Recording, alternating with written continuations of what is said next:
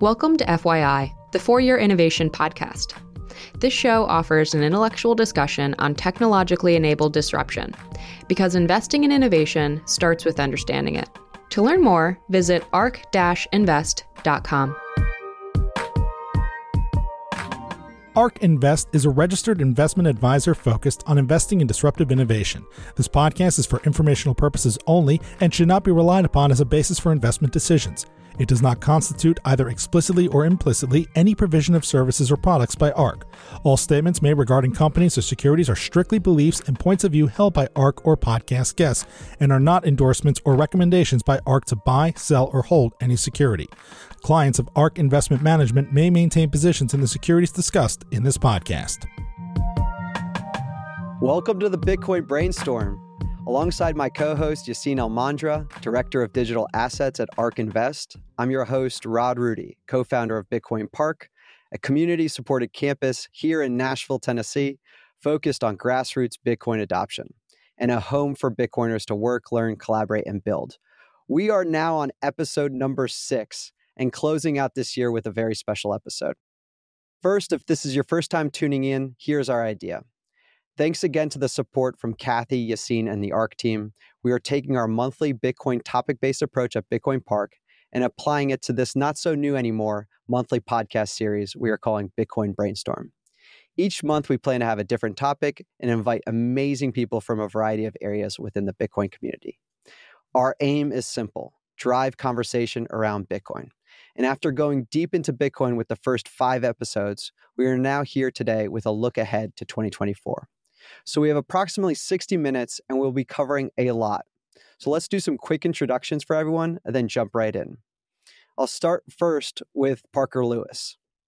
Rod, thanks for uh, inviting me on. Glad to be here. Hope you guys had a Merry Christmas and Happy New Year. But uh, quick intro on myself. I'm head of business development at Zaprite. Uh, we're focused on Bitcoin payments. Formerly, I was head of business development at Unchained, focused on Bitcoin custody and financial services, and uh, recently self-published author of a book called Graduating Suddenly, and hoping to help uh, a lot more people understand Bitcoin and why it's money, and, and a framework to understand that with uh, you know kind of a logical and, and reasoned approach. Love it. And by the way, have my signed copy right here. And his book, uh, we're going to actually do a book signing here next month at Bitcoin Park, the day before the Nashville Energy and Mining Summit, uh, which should be awesome. So thanks again for joining us, Parker. And also joining us is Lucas Nuzzi. Hey there, guys. Thank you for having me. My name is Lucas Nuzzi. I'm the head of research and development at Coinmetrics. We're an analytics provider focusing primarily on Bitcoin, but on various digital assets, uh, trying to bring some more transparency and data to this emerging asset class. Uh, prior to Coinmetrics, I co founded the first sell side research firm exclusively focused on uh, crypto assets and Bitcoin mostly doing due diligence on projects that are entering the space and trying to understand them from that data driven perspective. Uh, so it's, a, it's an honor really to, to be here with you guys and, and talk more about the analytics space. Yeah, great to have you, Lucas. Also, Ryan Gentry with uh, Lightning Labs. Hi, everybody. Excited to be here. Um, as Rod said, I'm Ryan Gentry at Lightning Labs, head of business development. Um, at Lightning Labs, we're building the premier implementation of the Lightning Network on Bitcoin's layer two uh, for global fast instant payments. Um, very excited to be here today to talk about everything that we have in store for the coming year. Um, obviously, in the high fee environment, people remember why off chain scaling is so important. And so we have a lot of cool things in store that uh, I'm excited to talk about. For me personally, I'm very excited to hear uh, what you're what you're going to say, um, sir. Preston Pysh, Preston Pysh, uh, podcasting, uh, GP over at Ego Death Capital with Lyn. And uh, boy, am I excited for 2024. This is going to be a banger. Yes, sir. It's going to be an absolute banger. Uh, and yeah, and absolutely, Lyn Alden, that's my background engineering, uh, but for years now, I provided uh, research for uh, retail and institutional investors, uh, covering traditional assets as well as increasingly uh, Bitcoin and some of the other things happening in the ecosystem, stablecoins, stuff like that, uh, and some of their impacts on macro, in addition to them as an investment. Um, I also the author of Broken Money, and I'm now involved in the venture space to to varying degrees at Ego Death Capital. That's amazing. I can't wait to hear more about your book. I think we'll touch on it near the end as well. I actually did give a copy to Dr. Uh, Art Laffer uh, as well, Cathie. And speaking of Cathie, Cathie Wood, founder, CEO, and CIO at ARK Invest. Welcome, Cathie. Thank you, Rod. Happy to be here. Um, that's the intro, right? Right, Rod? Absolutely. Let, let me ask you this then, Cathie, because like, and to kind of tee up the conversation for everybody. Um, I open up Twitter and everyone seems to be kind of a spot ETF expert nowadays. And I know I'd be, loose with that, but it just on my, my on my feed. And you've been in the arena since I want to say I don't know 2015 as the first uh, public fund manager to gain access or even really talk about Bitcoin. Um, and you've been beating this drum ever since. And now we are here today. And this may very well be, with this uh, spot Bitcoin ETF, the most legitimate tipping point for institutional adoption we've ever seen. And so, kind of to open it up to you, Cathie, then the group, how do you think this trend uh, around institutional adoption will evolve in 2024? And what impact would you say would it have on the market? Okay, well, first of all, thank you, Rod. Uh, first of all, I would like to clarify something that, you know, we're seeing um, on X. Many people think that I think, or we think, this is a replacement for self custody. Absolutely not. We are as focused on the importance of decentralization as anyone is out there.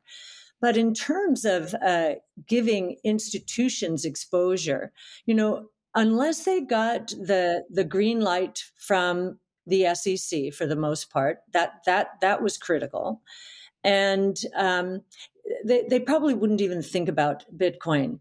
And without an ETF, uh, what we would see in institutions would be major gridlock. You'd have all these departments and institutions, procurement for a new service provider, finance, uh, uh, compliance, and and legal. Uh, you'd have so many touch points that it would be a long time, I think, before institutions would get involved. This gives them a, an on ramp that they understand well. It's in uh, uh, an ETF wrapper, which is uh, has been a good wrapper for end clients uh, in our business, and it is now becoming the preferred wrapper. So, if and and Yassine can talk uh, uh, about this in much more detail, but based on our research uh, led by Yassine, the institutional in terms of the price appreciation we expect during the next seven years through 2030 institutional involvement in a new asset class is the number one, the biggest increment to the price, we believe. And one of the reasons it is becoming more top of mind for institutions is they are buying into this notion that Bitcoin is ringing the bell for a new asset class. We we did a, a paper with Coinbase with that title in 2016. It's truly a new asset class, and institutions cannot dismiss a new asset class. Why? A new asset class typically means low correlation of returns. And it typically means, therefore, increased returns per unit of risk. And so these institutions cannot ignore it. They're competing against one another. Uh, and uh, that is why I think it's going to be uh, a very big deal for this new asset class. Cathie, I got a question for you on that topic. So, for the past decade, if we look at Bitcoin's performance versus everything else that's out there, it has obliterated, smashed everything with a hammer uh, as far as returns go. Uh, last year was a, was another just banger of a year. When I look at these ETF vehicles, most likely getting approved, everybody says they're going to be getting approved here in January. Do we start to see the BlackRocks of the world and some of these other large institutions starting to say, we think it's now responsible for in your portfolio for a one or two percent allocation. In fact, we think that it's a responsible thing to do uh, across the board and what type of impact would that have uh, with all the other banks if a BlackRock would would make such a statement? Well, I think that's why everyone's been so excited. They struck a, a, a, partnership with Coinbase. That was the first big aha moment because, of course, for a, a time there, uh, the leadership at BlackRock was not so favorably disposed to to Bitcoin. So that was very big, just that. And I think that happened. Yassine, was that nine months ago, something like that? Might have been longer, uh, more than a year ago, perhaps. Uh, so that got uh, the brain cells going in the institutional world. And um, a- another thing did as well, and it was before BlackRock, Cambridge Associates, which um, is a consultant primarily to institutions, I think endowments, foundations, and, uh, and, and pension funds. In 2018, wrote a paper and said, okay, asset allocators, you may not be predisposed to liking this thing called Bitcoin. Uh, but you better uh, study it and develop a, a stronger point of view because it does appear to be a new asset class. So since 2000, that's five years now, we've uh, we've had that kind of thought roaming around, and the excuse was, "Oh, the SEC hasn't hasn't blessed it." Now they'll have no excuse.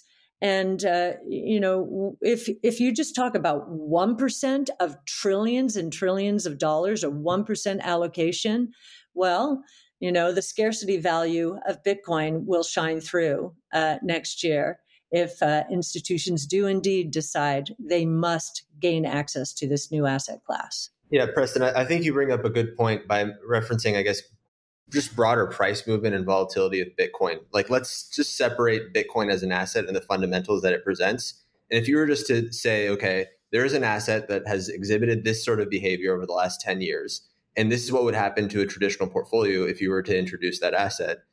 Across the board, it maximizes your risk adjusted returns. So, as a portfolio manager looking to, let's say, maximize risk adjusted returns, you now you want an asset that exhibits these sorts of characteristics independent of whether or not you believe in Bitcoin. Uh, of course, that's a separate, that's an entirely separate conversation.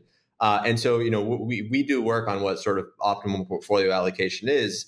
And now that we have that sort of, let's say, potential green light with it for an ETF, to Cathie's point, there is no longer uh, an excuse. And so I'll, I'll, I'll just, just quickly add to something that Cathie said, and I'd love to kind of open it up to, to, to the broader group um, on what like an ETF actually means uh, and some of the sort of expectations. An ETF approval, I think, in, in our view, is not we're automatically overnight going to suddenly see billions of dollars of inflows into the product. Uh, that this is going to, you know, be the end all be all solution, and this is what we're waiting for. I, I think, in, in fact, from, from that standpoint, the the expectations will likely be, you know, slightly disappointing if that's if that's the belief, at least in the short term. What it does do, though, is it provides a really important green light for allocators that have been waiting on the sidelines for something like this. And I can say anecdotally, you know, we've spoken to, you know, state treasurers and pension funds that have personal allocations into Bitcoin uh, that have had it for several years that have said, look, I haven't been able to say anything. I can't, but I am personally invested in Bitcoin an ETF approval would finally allow me to open up and have that conversation. Before I couldn't even have that conversation. It, it doesn't necessarily mean that you're going to flow into an ETF, but it means that you can now have that conversation. And, and so I, I can say that you know this is this is happening, uh, and I think that that's sort of the the long term, I'd say, benefits of, of having that green light. I, I, I think will um, are, are, under underestimated, while perhaps the short term are, are overestimated. I'll just add one more thing uh, on both sides of that. So, one of the state treasurers to whom we've been talking, he said he, he has a sense of urgency about him uh, in, in terms of making this decision. And he mentioned the halvening. And it's like, wow, state pension plan treasurer knows about the halvening. That is really interesting. Uh, so sense of urgency uh, in in one regard, but I'll go back to the institutional kind of gridlock that there can be in decision making from compliance departments or you know legal or you know the the procurement uh, uh, side of the firm. So lots of lots of touch points there, uh, and would agree with uh, with Yassine. There's been a lot of anticipatory moves in terms of buying Bitcoin ahead of this, and you'll often get in our business they'll call they'll, they'll call the trade a sell on the news so that, that you'll get hedge funds buying into hedge funds and other investors buying into a, an event that they think will happen. And when it happens, it's just a sell signal for them. Just then on to the next thing for them. So you, we, we might see a little bit of that, but enough people are talking about that now that maybe it won't be as big a deal as it might have been otherwise. Yeah, and that, that's a great segue. I, I, I think I, I want to talk about the narrative coming into 2024 that I think has really been brewing uh, that started really amidst the regional banking crisis, where you saw regional banks collapse uh, in the same week that Bitcoin was up 40%. A lot of people like to think of Bitcoin as this risk on asset, hi- highly, highly volatile. I think a new narrative is now emerging and it's, it's, it is gaining a lot of credibility around Bitcoin as this risk off asset. Uh, and so coming into 2024, uh, we're, we're starting to see that, you know, the Larry Finks of the world now even saying it's a flight to quality uh, you're, you're, seeing just some some of the uncertainty, and now we're seeing that that direct proof point just in, in broader price action.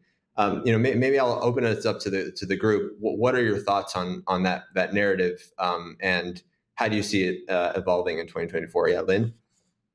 So I think what, what's interesting is during the week of that banking crisis, I talked to a number of startups, and they were worried about their fiat banking connections and they were glad they had some of them had Bitcoin treasuries. And just imagine the irony of a Bitcoin startup worrying about the instability of the U.S. banking system versus we always hear the narrative like you know Bitcoin's too uh, risky to touch the big the U.S. banking system. It's like they were, and it wasn't like a meme. They were like they're serious founders that you know they have their their their life's work invested in this company idea. They're like, I don't want to you know miss payroll or have have my cash disrupted because it's something with the with the fiat system. Uh, and so that's a that's a real thing. I also think that you know. Um, the quantitative analysis shows that Bitcoin is highly correlated with measures of liquidity, whether domestic liquidity or, or, even better, global liquidity. And during the banking crisis, in addition to being a kind of flight to self custodial assets, it was also a rapid liquidity uh, injection into the system, and therefore assets that are kind of high powered liquidity proxies, which is how Bitcoin is often treated by institutional capital, uh, did well. So I think that that was a big chunk of the narrative. But behind the scenes, there really was that narrative of like, I'm really glad I actually have some self custodial money uh, as a backup in case I, I have trouble making payroll because of these sort of shenanigans. And then as far as the Bitcoin ETF is concerned, I, I, t- I tend to agree that I think that in the near term, there might be too much expectation riding on it, uh, although it is important longer term. It's just kind of normal that any asset of this size and liquidity, it, it's normal for it to have an ETF. Uh, it's kind of odd that there hasn't already been an ETF for an asset of this scale and this, this level of interest. Um, one of the beneficial things it can do is over time, if there's more allocation to it, it can increase the overall liquidity of the asset. Uh, it can decrease the volatility a little bit just because it's you know it spreads out ownership a little bit. There's fewer you know it's just a larger, more liquid asset has on average smaller um, price swings and kind of uh, you know individuals have a less of ability to move the price, and so that's actually that can then encourage things like developing market adoption. Uh, where they've they've recently been kind of gravitating towards stable coins because they want that stability. Whereas the more stable Bitcoin gets, over time, in addition to its, its better scarcity and decentralization, that can help fuel that as well. So while there are some concerns around centralization uh, by an ETF, um, I, I, think the bigger thing is that an ETF is inevitable at some point. Just you know, it's inevitable that large pools of capital are going to want to own the asset, um, and it, it, provides kind of a, a, a bulwark for the liquidity and size of the asset for the self-custodial, the the you know the free range Bitcoin to flourish. So I, I, think that you know most things are geared structurally positive toward Bitcoin in the next two years. I think probably liquidity is going to be higher, and so I'm not kind of overly focused on the ETF, but I do think that's a it's one of the obvious demand drivers uh, going against the the supply halving.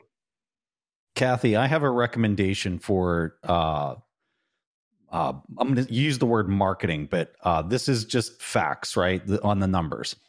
So, one of the most astounding things that I've discovered looking at Bitcoin for all these years is, and, and it frustrates me when I see Wall Streeters and they, you know, the one thing that you'll always hear on Wall Street is if you want to manage your risk, take a smaller position size if something has a lot of volatility.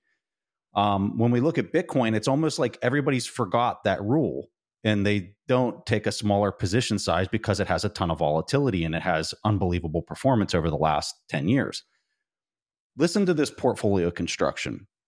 You can, because Bitcoin operates in four year periods of time with the halving event, okay, I've I believe that if somebody's buying Bitcoin and holding it for four years plus, it's an investment. I think anything under four years gets more speculative, especially if you start going under a year. So let's just say you take any four year holding period over the last since since Bitcoin had a price, and you compare that to the S and P 500, but you do it by adjusting your sizing, like they preach in business school, right? So listen to these two different portfolios. Portfolio one is a 2% allocation to Bitcoin, 98% cash. And you compare it to 100% allocation, the second portfolio would be 100% allocation to the S&P 500. Your performance is better with the 2% Bitcoin allocation over you can pick the 4-year period of time. It doesn't matter if you pick a top and you go back four years, or you pick a bottom and you go back four years, or somewhere in between. You can pick any four year period you want in Bitcoin's history, okay, and compare that to a four year period in the S and P 500. The performance is going to be higher, around 50 to 80 percent annualized compound annual growth rate with a two percent, okay. And your volatility is only 1.4 percent annualized, okay it's similar to the S&P 500 you're about a 50% annualized performance with the S&P 100% in the S&P 500 but your annual volatility is 20% which is 14 times higher than a 2% allocation in bitcoin. I think this is so important for portfolio construction going into 2024 and into the future. And i think it's totally lost on people that are not looking at first of all, a four year holding period because you got to allow Bitcoin to do its thing. But I'm kind of curious if this is something that you guys have looked at as far as putting out there for uh, investors to consider how you guys think about holding periods as you're going to have an influx of, of new investors into your ETF product. And, and just I guess a re-education on Wall Street as to like how do you manage volatility risk, its position size. So, cu- curious your thoughts on some of this. We have had to do this with ARK funds as well. We often say, wait a minute, you are asking us about risk as though we are a, an asset allocator. No, we are not an asset allocator. We do this, focus exclusively on disruptive innovation, which is volatile. Uh, disruptive innovation is inherently controversial. And so, exactly, Preston, you know, do you want to put and and Yassine has done a great job with this. We're about to put out big ideas, and maybe Yassine, you can jump on after this, but uh, we're trying to educate our clients. Wait a minute understand what we are investing in, understand its uh, its profile from a volatility point of view, and understand the superior returns it should generate over time. Uh, if we are right on what this is, whether it's Bitcoin or or whether it's um, you know uh, autonomous uh, autonomous uh, uh taxi platforms. Uh, so this is an issue for for the industry. Um, I think the reason many people think any portfolio manager and portfolio is generalist is so many people in the investment world, the traditional asset management world, are focused on benchmarks, benchmark style investing, and they just hug those benchmarks.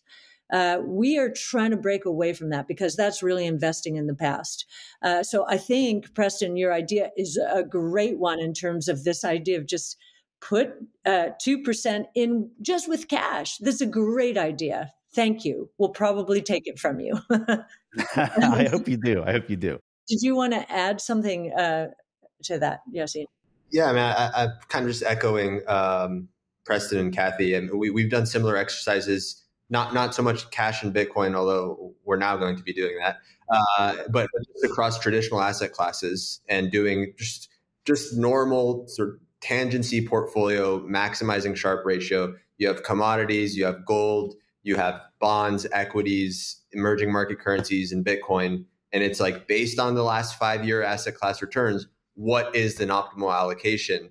Uh, just and and I mean, I don't want to give give too much away, but it's it's provocative just what that allocation into Bitcoin looks like. Um, so we we we did almost from from from the other way around of okay, this is the asset class returns. What is an optimal allocation to Bitcoin if you want to maximize Sharpe ratio?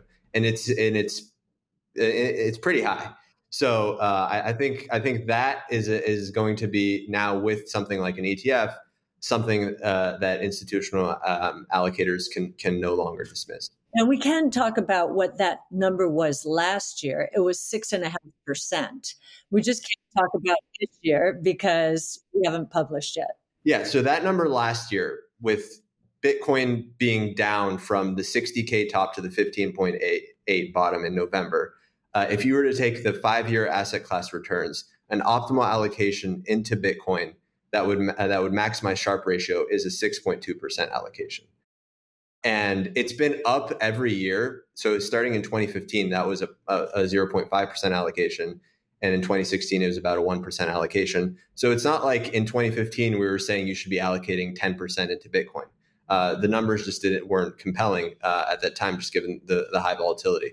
Now we're saying, look, this is what the number, this is not what the numbers say relative to traditional asset classes. And now you have a vehicle by which you can do that. Like, what's your excuse?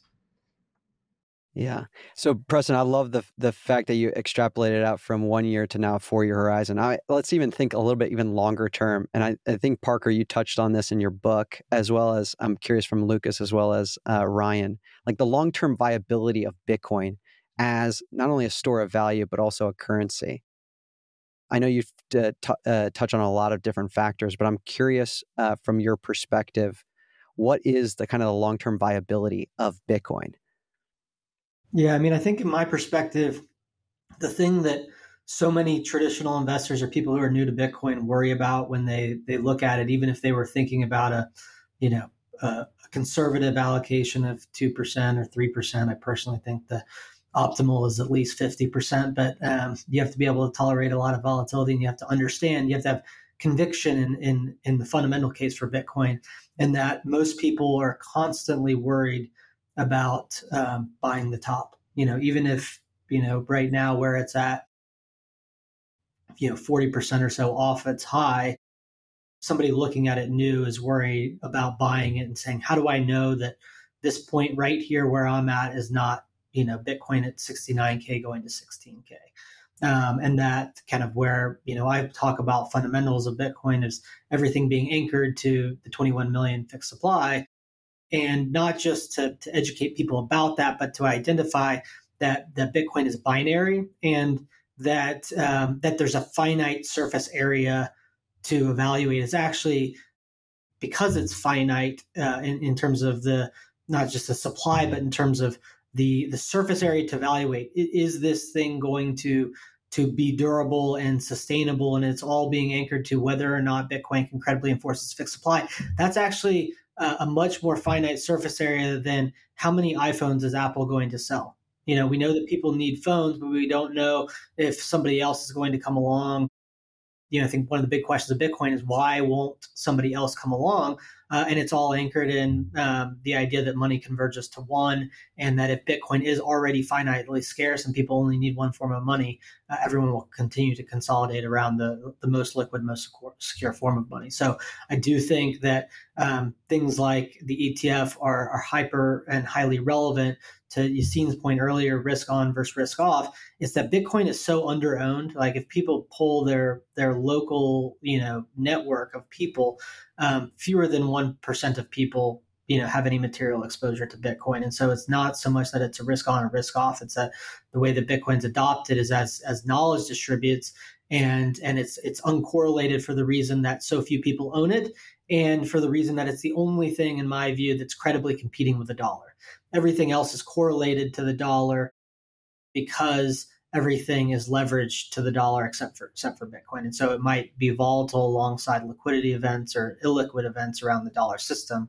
uh, but but that it's the one thing competing in a credible way because of the fundamental of its fixed supply and its and its functional um, status as money. That, and it gets only more functional and greater utility as money as people like Ryan, you know, build infrastructure on Lightning and uh, other companies build other infrastructure. So yeah, I think it all comes back to the fundamentals. So Parker, just one thing for for people who do worry, oh, I'm top ticking it, especially given the move we've had. Um, what we usually suggest is, you know, average in. You know, are you, you you might be averaging up, and then you're happy that it's going up. You might be averaging down, and when it rebounds, you'll have a very nice average price, right? Yeah. What what I typically tell, I, I basically say a different way, but the same the same substance, which is, you know, I always would tell people if they're um, kind of working on taking that leap for the first time um, is that to buy enough Bitcoin such that if the price doubled, you wouldn't feel like you made money. And if the price cut in half, you wouldn't feel like you lost money. Um, that it was properly sized, and that, that, if you're thinking of a number in your head such that if the price were to cut in half, uh, that you that would that would feel like you lost a lot of money. That you're thinking you're anchored to a number that's too high. So cut it in half and, and retest that uh, so that you at least have exposure and that you're doing the work to understand it from there such that if in either scenario if bitcoin doubled or if bitcoin cut in half you'd want to increase your exposure. But that that uh, if you're a number that's higher than that and bitcoin doubles you might sell it too soon and that if it cut in half you might realize losses. And so it's to to get to that number where you have some exposure you're comfortable with it and it's not going to change your life if it doubles or it's not going to change your life if it cuts in half but you're but you're re-anchoring and doing the work to want to be more exposed in either scenario. My favorite explanation echoing parker's binary outcome um, comes from ross stevens uh, where a couple years ago he had an interview where he said um, you know we know bitcoin is an exponential asset right? We know that it has exponential returns. If at this point you think that the chance that Bitcoin goes to zero is eliminated, the average expected return of an exponential asset, if zero is off the table, explodes, right? It all of a sudden just explodes. And it's probably a lot higher than it is today, right? If you look at like the total TAM that we're talking about um, and the total market size, it's probably significantly higher. And I think, you know, for those of us, you know, building products uh, that are reliant on Bitcoin, not only just as a store of value, but as you know, growing into a medium of exchange, I think certainly you know things like ETF, things like you know Binance joining the Lightning Network, Coinbase joining the Lightning Network, different you know um, milestone events like that certainly make the chance that Bitcoin goes to zero seem less and less and less, and you know if not already uh, a zero percent chance already. And so I think that's like one fundamental way to think about it is if we've already passed that event horizon, where the chance of Bitcoin going to zero is eliminated, like the mean expected return for this asset is just is is enormous, and it's much higher than it is today. Yeah, and just echoing some of that. So we recently wrote about the power of dollar cost averaging for a variety of, of, of different portfolios. Um, and even in the most extreme circumstances, it is a strategy that's incredibly powerful. So we simulated a portfolio doing a DCA of $10 per day from the all time high in November 8th of 2021. And if we trace it back to uh, Bitcoin's price today, that entire portfolio would be up about 33%. So once you're past this notion that it is nearly impossible for it to go to zero, once you fundamentally understand its value, it doesn't really matter when you get in as long as you're being responsible with those allocations and you have the products that would enable you to to allocate it. Uh, and I, I, don't think it's going to be binary in the sense of uh, oh the etf is just going to drive up uh, a lot of centralization of ownership. If you look at the numbers this year was really the year of self-custody. In terms of funded wallets post ftx post the collapse of ftx nearly 10 million wallets were created this year uh, with a balance greater than zero. Uh, now, it's true that users might have different uh, addresses. It's a byproduct of transacting. Um, but it is one of the fastest growing metrics uh, over the course of, of, the history of Bitcoin. Uh, it is really catering not only to the uh, soon to be ETF investor, but also for the folks doing a lot of self custody. so, those things really, I think, to um, Rod's point, uh, I think really speak to the viability of, of Bitcoin in the long term, regardless of which point you're getting involved with it. And I think one of the reasons why you see those wallets and another underappreciated aspect is just the infrastructure and the tooling and the products around Bitcoin, right? The ability for a normal user to self custody is so dramatically improved from four years ago that it's like hard to even fathom, right? When I think back to you know, first joining Lightning Labs, I'm sure Parker, when you think back to like the first Unchained products, right, for self custody, right, it's it's night and day how much better it has gotten to you know interact with the protocol. Like I don't think you know at this point many people expect your traditional ETF buyer to you know necessarily touch the protocol the protocol directly, right? To be you know maybe running their own nodes or to be holding their own keys. However, like the barrier to doing so is not very large. If you can get comfortable with, you know, the personal responsibility of, of maintaining that infrastructure, it certainly is doable and viable at, at a, in a way and at a scale and at a, you know, consumer friendliness that was just unfathomable just four years ago. Um, so I think that's another thing. Just as Bitcoin, the asset grows, the ecosystem of companies and product providers and service providers around the asset are growing and improving too um, and at along the same rate. Yeah, I, I, can tell a quick story, and then I want to tee it up around adoption and the investment in the ecosystem, which I find to be absolutely fascinating in 2024. So again, Cathie, thanks again for connecting me with Dr. Laffer. I actually brought a Apollo 2 FutureBit home miner with me to go see him.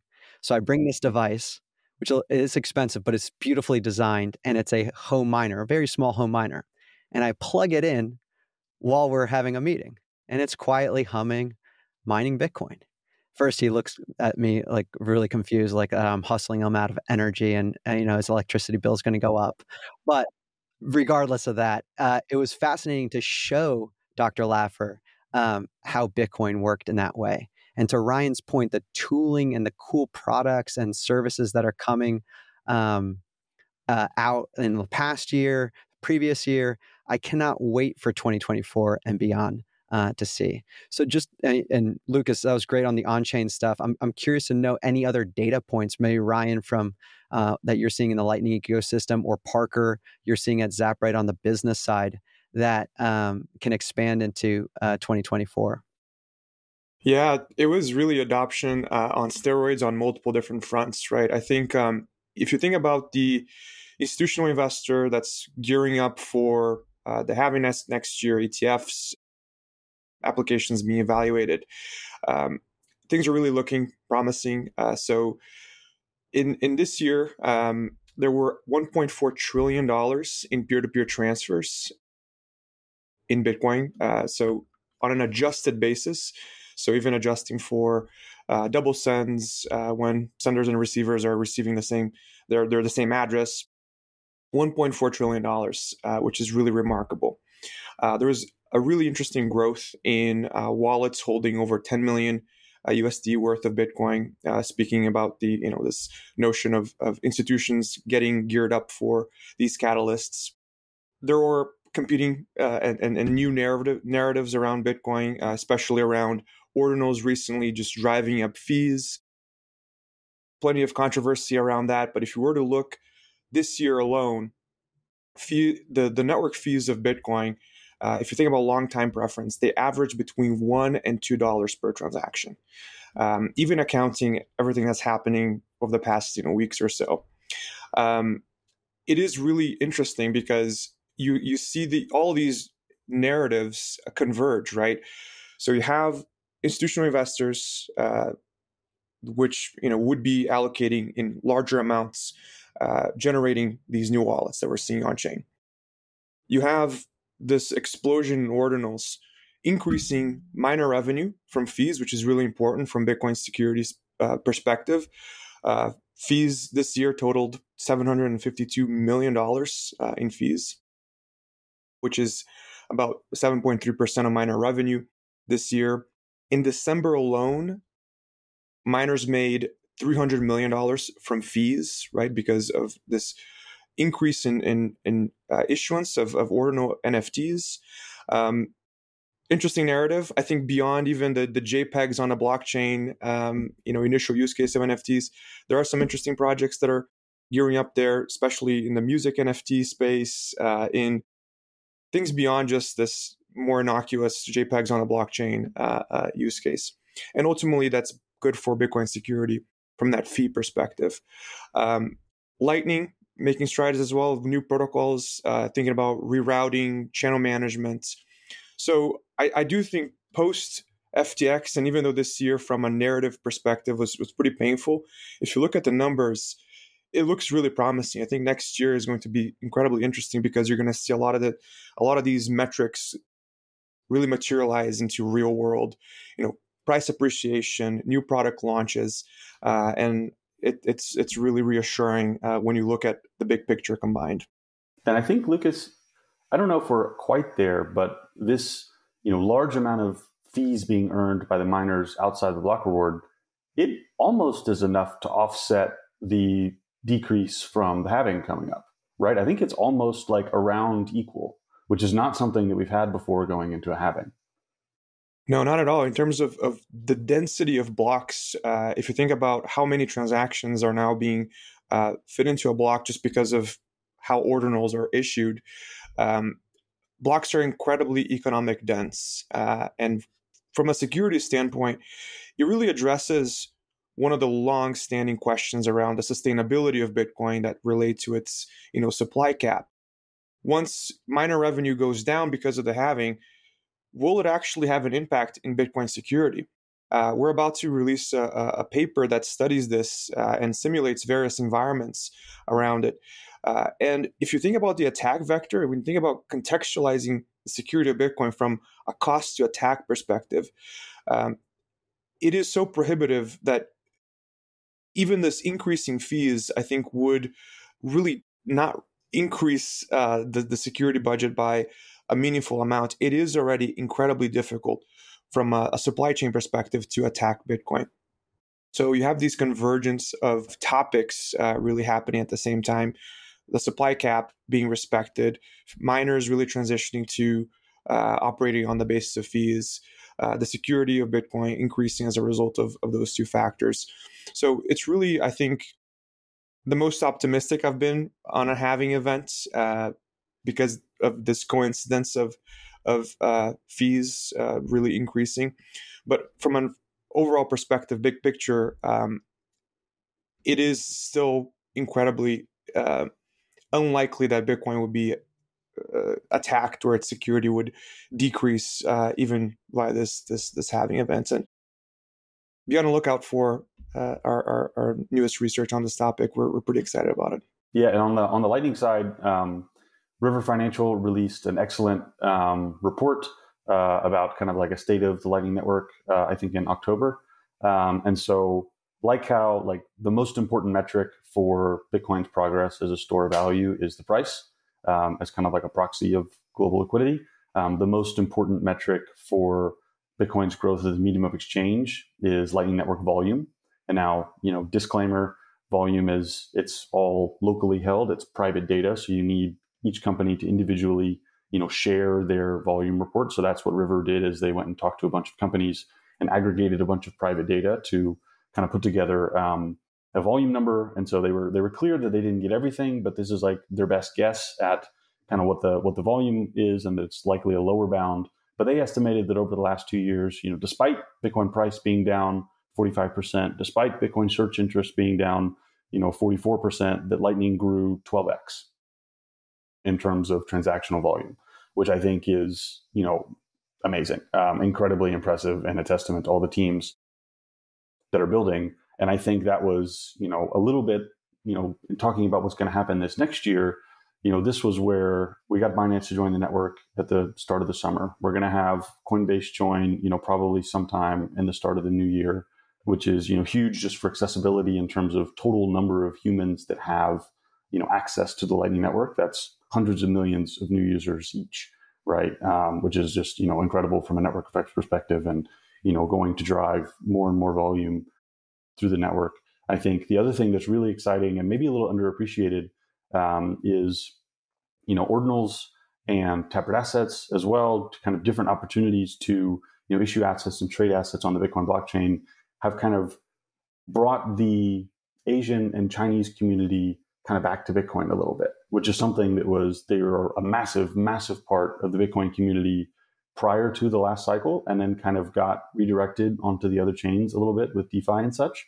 But they're coming back to Bitcoin they're coming back to Lightning now as well, now with Binance and kind of more exchanges to join. And it's just underappreciated how big that ecosystem is in terms of users. Like one thing that Lyn says often that, you know, we, I shamelessly steal for my newsletter um, and always credit her is, you know, Lightning has a very high utility to speculation ratio where the people that are using Lightning are using it for payments, right? For remittances, for, you know, utility uses it wouldn't be the worst thing in the world if this next year that ratio you know changes just a little bit um, with a little bit more speculative activity occurring on the network and driving um, you know a lot more um, usage and volume and, and, usage as Bitcoin as a medium of exchange. And I think the final thing that'll help, sorry, real quick, the final thing that'll really help juice that is, of course, adding stablecoins to the network. So that's Lightning Labs' big focus right now with the Taproot Assets protocol is not only um, you know, making Bitcoin a medium exchange, but also making Bitcoin, um, you know, a, a, global routing currency where you could hold dollars um, in your Lightning wallet and still transact it over today's Lightning network, where the routing node operators in the middle, you know, that are actually forwarding the payments are getting paid in Bitcoin. They're allocating the Bitcoin liquidity, um, but the users on either end may be using um, a unit of account that they're comfortable with. And you know, we can talk about stablecoin growth later, but it is you know massive globally. Ryan, really, really interesting. Um, just for perspective, 12x uh, to what? What was the volume growth? So it was like 12x to, and again, this is like a, lower bound, but right around a billion dollars um, is what they is what they said. And so I think that's one of those things that's always interesting when talking about you know Bitcoin market cap. Like Bitcoin is as a store value is right about now, like Lyn was saying, it's big enough to where it's kind of strange that there isn't an ETF yet right? But for years, there was always kind of like, well, but Bitcoin's tiny. Who cares? Like it's it's it's irrelevant. But it takes time to start from zero um, and get up to something meaningful in a truly decentralized way. And so I think the same thing with Lightning, right? Like a billion is that's a real number, right? That, but you know, compared to Visa and Mastercard, which are in the you know tens of trillions, we got a. I think uh, the optimistic way to frame it is a lot of upside left. The exchange on layer one is tens of trillions just for for some context here. So as we're talking about layer two and we say it's a billion some people might be hearing that number and saying oh my goodness that's a pittance. But when you compare it to layer one and the amount of value that's being transacted on layer one I, the last number is somewhere in the tune of like 50 trillion that i that i had heard. So like really large numbers yeah the other thing i was just going to mention is also i think a lot of times people lack the proper context because um, you know, it's like if you ever go to the grocery store, no one's accepting Apple stock or treasuries or uh, so the the payments volume uh, in in those uh, alternative assets is zero.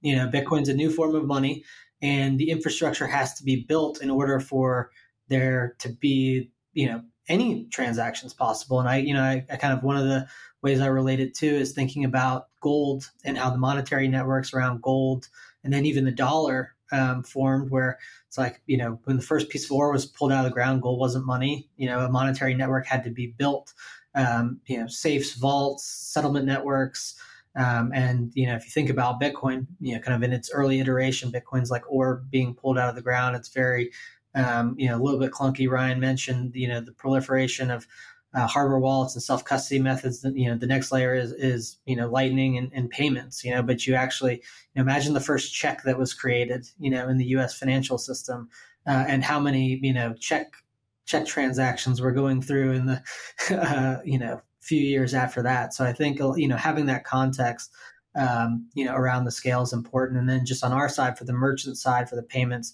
we see, you know, like, you know, when you think about on-chain payments, on-chain payments, you know, final settlement for a dollar, you know, uh, ask somebody to wire you money and it's $30, you know, so a lot of our customers are small businesses. They're either software developers or lawyers, dentists, uh, doctors, um, that that kind of the trend that we're seeing, you know, Bitcoin Park, thank you, uh, is that uh, it's small businesses because you know, as Cathie was mentioning about institutions and having all like the you know tripwires around even buying Bitcoin. Um, it's hard to gain consensus. And the more decision makers are, the, the, slower the decisions happen. And so, if, if you're thinking about people saying, you know, not just I want to buy Bitcoin, but I want to accept it as a method of payment for my business, the the tight, more tightly held that business is, uh, the fewer the decision makers and the, the, the deeper someone's knowledge are. The, those are the people that we're seeing adopt Bitcoin payments because in my kind of uh, logical order, you first have to understand why Bitcoin would store value over time before you then want to invest in infrastructure to say I want to be paid in Bitcoin. But the reality is also that the dollar is becoming too volatile to, to be money. Um, and that when people can observe, you know, five to 10%, you know, moves in, in prices, over you know a few month period as a as a small business owner or any business owner that that makes running your business particularly difficult when your input costs are um, are, are, that volatile and losing value, not volatile and increasing in value. So uh, more and more people are, are looking and saying, yeah, I, I, I don't want to uh, tolerate that volatility and, uh, and adopting Bitcoin as a method of payment. Lucas, did you want to confirm some numbers? Yeah. So if you look at all the transfers on chain uh, for Bitcoin this year, unadjusted, yeah, it would be over $10 trillion. But a lot of those are between wallets that are held by the same person. So when you adjust that, it goes down to 1.4 trillion dollars uh, if you remove those those transactions. Yeah, we go back and forth internally as to whether or not we should account for that get that that that adjustment. I, I we typically do just because of what it represents, and that is the ability to transfer value in a permissionless, uncensorable, irreversible way. Because technically, you're still leveraging and settling on this neutral layer, which which is a transaction. It doesn't necessarily matter that it's not transferring ownership. You're still leveraging it in some way. So even like an internal wallet transfer, in theory, you're going on this neutral settlement layer to transfer yeah, you might be consolidating wallets, which is still useful, right? Uh, it, it's it's really a matter of do you count transactions that are only amongst different peers, or do you count all transactions? If you were to count all transactions, uh, that would be over ten trillion dollars. Uh, between different peers, it would bring it down to one point four trillion uh, this year, which is still incredibly uh, surprising and, and, and impressive in terms of, of, of a total value. Um, it's still, I think, about 10% of, of uh, uh, FedNow, but it is a lot of money being settled uh, between two different entities. Really, really, really big number for there not to be an ETF approved in the United States and to be acting like this is not something to be paying attention to, almost at an absurd level of, of obscenity that we could be talking about tens of trillions of dollars being exchanged between addresses and there not being a focus on this or an ability for large institutions to own it. It's it's insane, actually. Important to note that this is significantly down from last year too. So this is not even an, an all time high. Uh, yes, and, the number I quoted earlier was from a year more than a year ago. Just uh, for frame of reference, uh, for people who are learning from uh, this Bitcoin brainstorm, what can you refresh my memory? What's Visa's volume per year? No, I, I, believe it's in the tens of trillions. It, it is. It's around 12 trillion. It's between 10 and 13 trillion on any given day. Uh, and you know, we did an analysis in 2018 you know, where we were beating the drum because Bitcoin had surpassed PayPal's volume for the first time. PayPal was around 500 billion. And the anecdote there was, oh my goodness, it is within an order of magnitude of Visa's. Over that five year time period, last year, it far exceeded Visa's uh, and now is roughly in line. Uh, and so, you know, when uh, we, we like to, we like to, whenever there is, let's say a Bitcoin skeptic, just start with the question. Don't think about price. Give me an estimate on how much you think Bitcoin settled uh, in dollar in dollar value last year, and you'll get you'll get answers that range from you know maybe a billion to 10 billion dollars. And i was like are you talking about this? I wasn't talking about this hour. I was talking about this year. Um, and so it, the, the, those are just very i'd say you know simple anecdotes and proof points just to you know get people understanding that this is being used. For additional context, Visa was founded in the 1950s. Uh, and and so the fact that this is a tenth of the the settlement volume, and in addition, Visa is running on top of the dollar network effect, which depending on what to, what bounds you define it, you're talking tens of trillions or hundreds of trillions of dollars of value, um, and it, the settlement volumes for FX are just enormous. Um, and so when you're comparing, you know, Bitcoin has to bootstrap its own unit of account, its entire own network, and so it's it's starting from scratch. Uh, you know, it's riding on the network effect of the internet and, and, telecommunications, but other than that, it's starting from scratch. And so that's actually a, a, even more remarkable number, I think, in the in the first 15 years of Bitcoin's existence compared to the head start that all these existing uh, intertwined network effects have. To this idea that everything is good for Bitcoin uh, there's a lot of debate that's currently happening right now with ordinals and fees and everything blowing out on layer one. But what's rarely talked about is the massive incentive that you are setting up for people to build on layer two for this billion dollars of settlement that happened on layer two last year. Um, I think that that's really important. I think that it's actually a really good thing that we are building out that infrastructure and creating an incentive structure for people to go there and uh, bank the unbanked all around the world, get them on the network, uh, allow them to settle in zero fee type environment on layer two. I could sit here right now using a Nostr app and and ping uh, one, two, three, four people, five people in this call within a minute. I could send them zero fee without asking them what their wallet address is or anything right here while we're while we're sitting here in this call. And then to maybe just to add to Lyn's point as well, not not just built on top of the dollar volume, but they're they're creating volume based on a number of transactions too, right? This is like a high throughput use case in a way where Bitcoin is a settlement layer for high value transactions, um, which kind of just signals, oh, there you go, Preston, right there, sending. Boom. Parker asked for some sats, so I just sent it to him. It's that fast. See how fast I did that? I literally didn't have I'm to not, ask him anything. I'm I just sent it to him. Nostr, so I wonder yeah. Um, it might go to me though. Yeah, and and I think you know uh, another way that we like to talk about it, since we're focused on you know multi-asset stuff, is you know Visa and Mastercard support 120 different currencies, right? Bitcoin and Lightning Network right now support one, um, and it's a currency that is in the process of being monetized and is still becoming a global store of value, right? Um, so I think you know there's uh, it's it's a interesting benchmark and an interesting goal to shoot for, but certainly something you know that we think is attainable over time, but not something that's going to happen overnight. Um, those are large network effects to unwind. Um, to Lyn's point. One number to be aware of is that Fedwire um, settles about one quadrillion dollars a year, which is it sounds like a comic book number, but um, that's the number they're at now. Uh, and and that's you know I mean they they serve the United States. They you know obviously uh, part of the rest of the world uh, goes to that as well. That's so that's that's actually probably the closest comparison to Bitcoin because it's a settlement network. It actually does about the same number of transactions as Bitcoin is capable of uh, kind of the same ballpark uh, and every transaction so to put it in numbers it does something like 200 uh, million transactions a year uh, and they average about 5 million each. So you get a quadrillion in gross uh, volume. Um, and Bitcoin is basically the open source global version of that uh, with its own scarce unit of account. Uh, and so, it, in theory, it's better. And so that's kind of the an idea of the total addressable market. And so Bitcoin, you know, at, at a little over a trillion in in kind of um, you know entity adjusted volume, or over 10 trillion in in gross volume.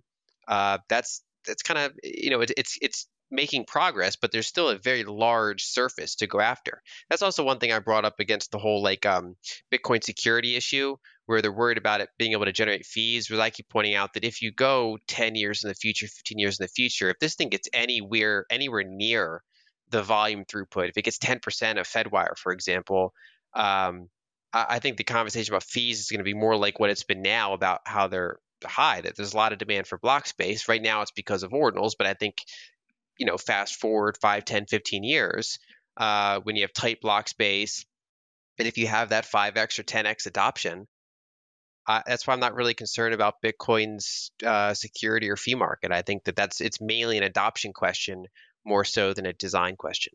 It's always been desirable to have on-chain fees, and that's why Lightning has been developed specifically for like, okay, we're going to have you know 200, 300 sat per byte, um, you know, mempool environment. You're going to need um, you know a layer that is you know from a technical perspective, it, there is no upper bound on the number of transactions that could happen on Lightning. We're only bound by the amount of capital allocated to the network in terms of you know how much transaction volume can happen, and it's all you know that fee market is completely segregated from the on-chain fee market, you know, by design. So I think to Preston's point, this is all great. This is all desirable. You know, will this be the fad that persists and keep fees these high? Like it'll probably get priced out by you know international settlement and you know large institutions just like they settle you know settling on the bitcoin network instead of on fedwire um, probably but this is a good test case and reminder of you know the energy needs to be spent on building you know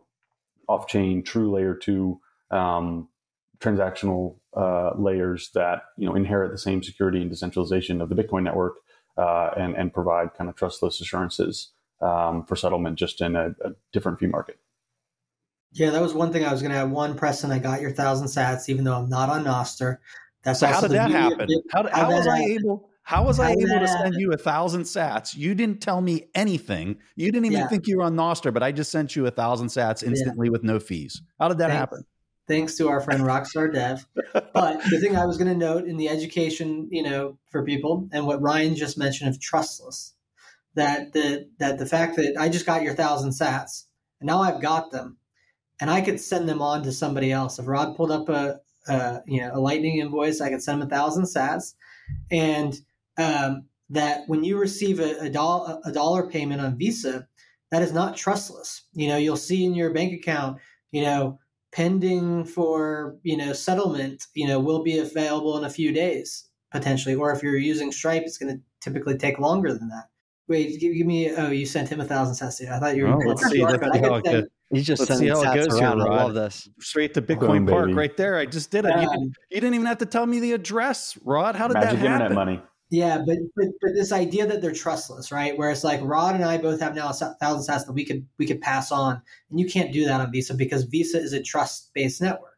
It's a credit based network, and these transactions that we're passing back and forth with each other on Bitcoin once they're sent there's there's no takebacks and there might be credit based products that form on bitcoin to you know help you know with settlement but uh, but but but the bitcoin transactions that are happening are all happening trustlessly and the second they're received they can and confirm oh, there goes Lyn Alden she just got a thousand sats how, you guys are really passing these addresses really fast like how is how are we doing this so quickly can you explain the rockstar dev uh, implementation No, this is just Nostr. I'm just yeah. using Nostr. So, like, you're having a convergence of wallets with social, decentralized social media, right? And when you combine these two things together, all of a sudden your wallet tech just got a million times better, right? Because I don't have to ask you what your address is anymore, right? It's it's basically decentralized Venmo or decentralized PayPal, but I didn't have to ask you for your phone number, right?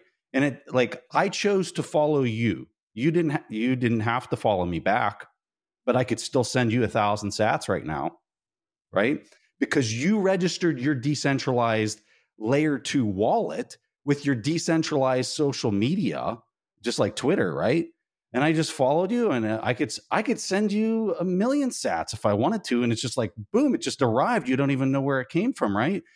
But uh you know things are changing fast and if you're paying attention i guess it's just an exciting world to to to be in. And if you're saying that this thing's the devil and it's you know it's it's devil tech and all this other stuff i guess you can just continue to live in this old legacy world of pain right it's pretty exciting to be in 2024 coming up here let's go preston i'm glad you brought the heat today uh, speaking of which I'll, let's say we got a little 10 or 15 more minutes left. You mentioned one word, which was convergence. And Cathie, I think on the first or second brainstorm, you highlighted convergence and like all these factors coming together. And I'm just kind of thinking out to 2024, and I'm curious from this group, Like, what is maybe one distilled big thing or big? I, I hate using the word prediction because you know, but like, what's the one big thing that you're looking forward to in 2024 for the group? I'll start. So I, my I like the rise of these little Bitcoin communities around the world. So you, people are focused on things like ETFs or nation state adoption. I like small community adoption. Uh, and so, so Bitcoin Beach uh, was an early one, and that inspired a nation. Um, and you know that was kind of a special case. But now you see, for example, there's Bitcoin Jungle in Costa Rica. There's uh, Bitcoin Ekasi in, in South Africa. Um, there's Bitcoin Lake in Guatemala.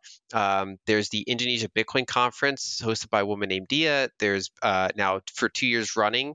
Uh, and then there's the um, Africa Bitcoin Conference in Ghana hosted by a woman named Farida.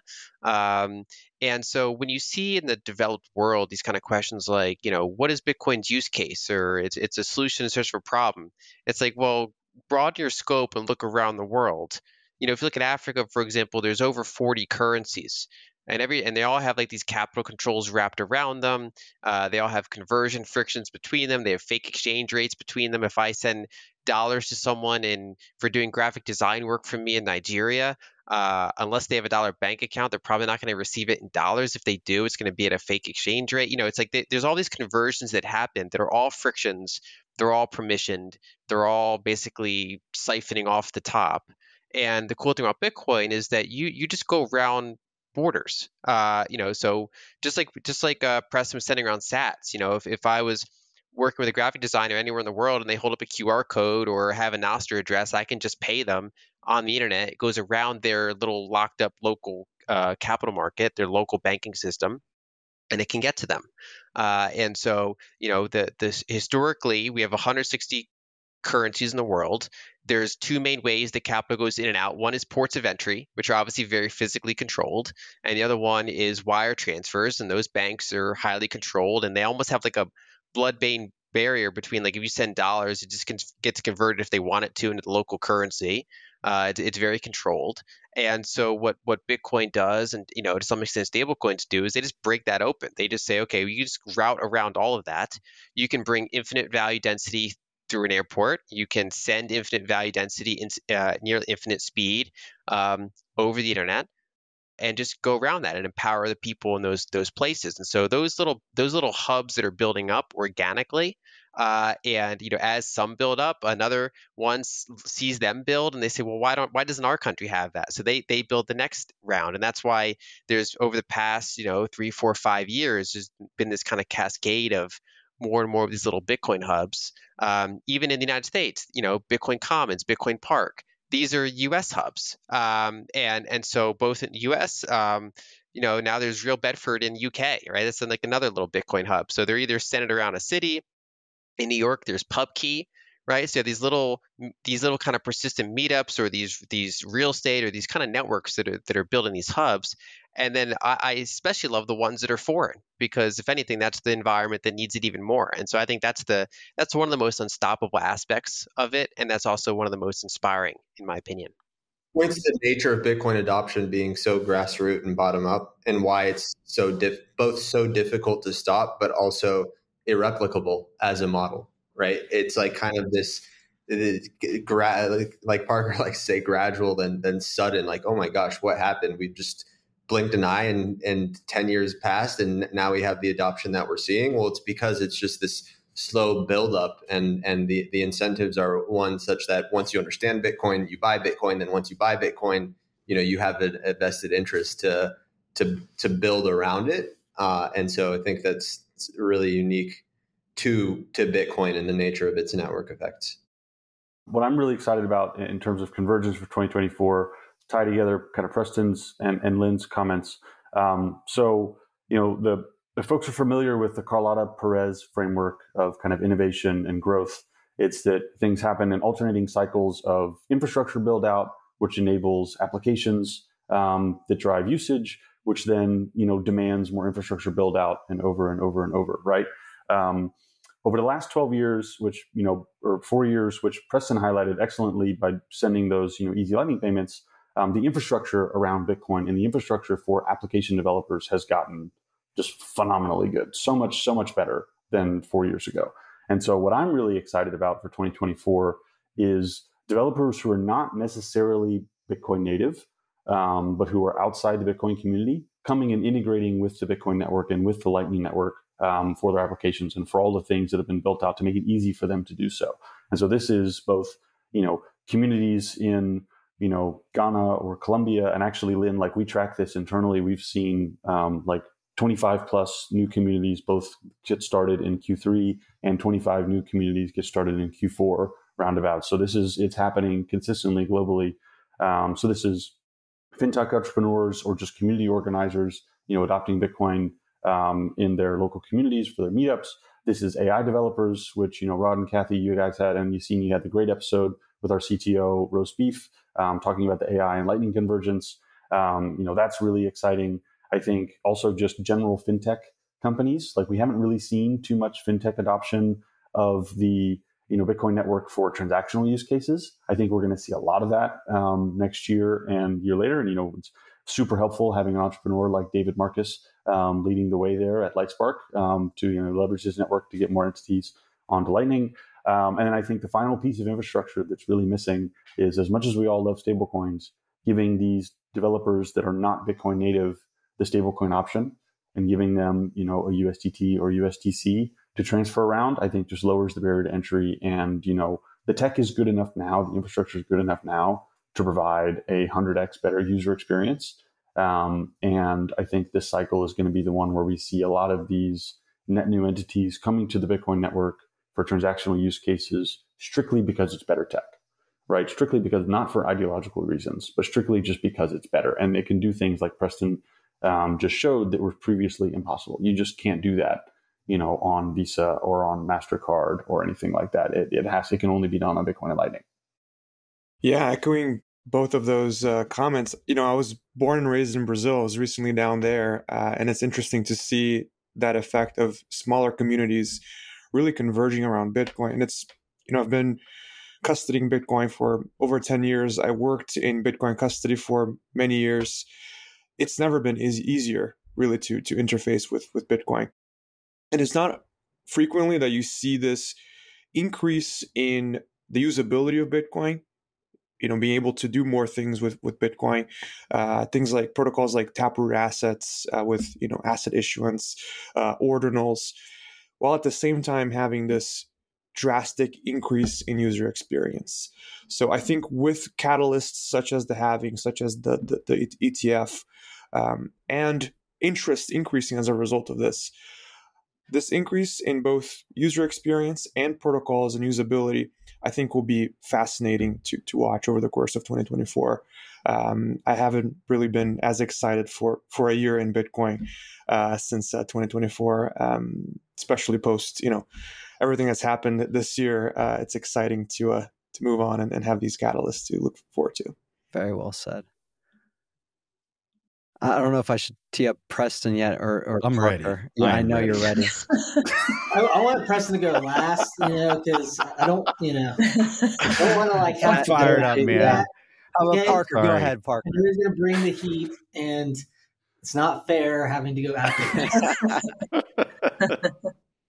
so one, I think the the most important market event for me for the year will be the halving, um, as it as it typically always is. Um, I think that uh, that is a you know kind of the probably when it, when it happens and you know April 2024 the board of governors will not meet nobody will meet and Bitcoin will work exactly uh, on a decentralized way with no one in control and the rate of issuance will get cut in half.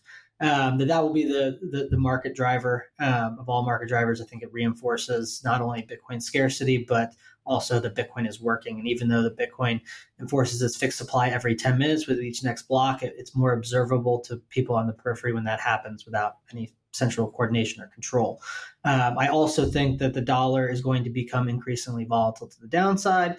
Dollar inflation will persist, and um, I wouldn't be working on Bitcoin payments if I didn't think that the kind of tipping point of more people saying "pay me in Bitcoin" um, is you know set to happen, and the infrastructure is getting strong enough to enable orders of magnitude more people uh, and business owners to, to be paid in Bitcoin. So from the market side, believe it's the halving, and then from a theme perspective, uh, you know, increases of orders of magnitude of businesses deciding to to be paid in Bitcoin.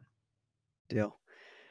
April 2024. For some reason, I had May in, in my mind, but now it's probably moved up with the the blocks being confirmed and such.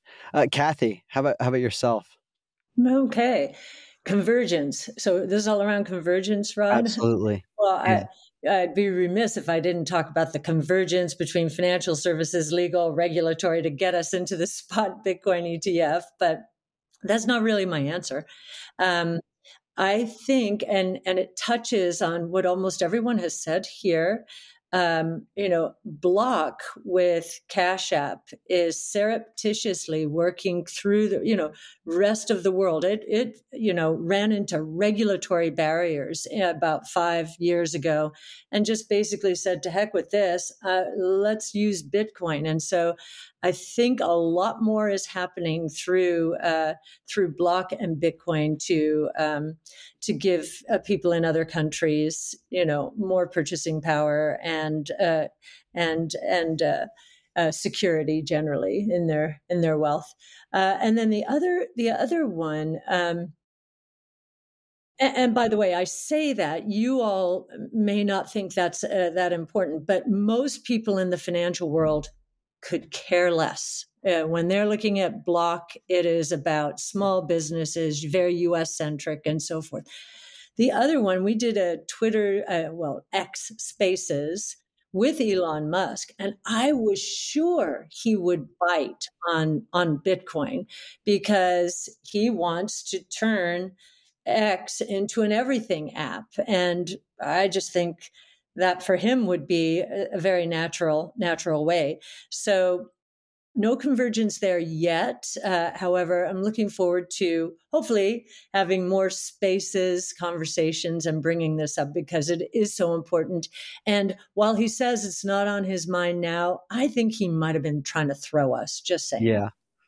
You know what I think, Cathie? 2024 Bitcoin brainstorm with Elon and a small group of people would that be a good one. That would be, be fun. fun. We could do yeah. it on Spaces too. Um, yeah, although I, I, it would be fun, and I am not as familiar. Do they have video on Spaces yet? I know that they're slowly they're, rolling that out. Yeah, they're slowly rolling it out.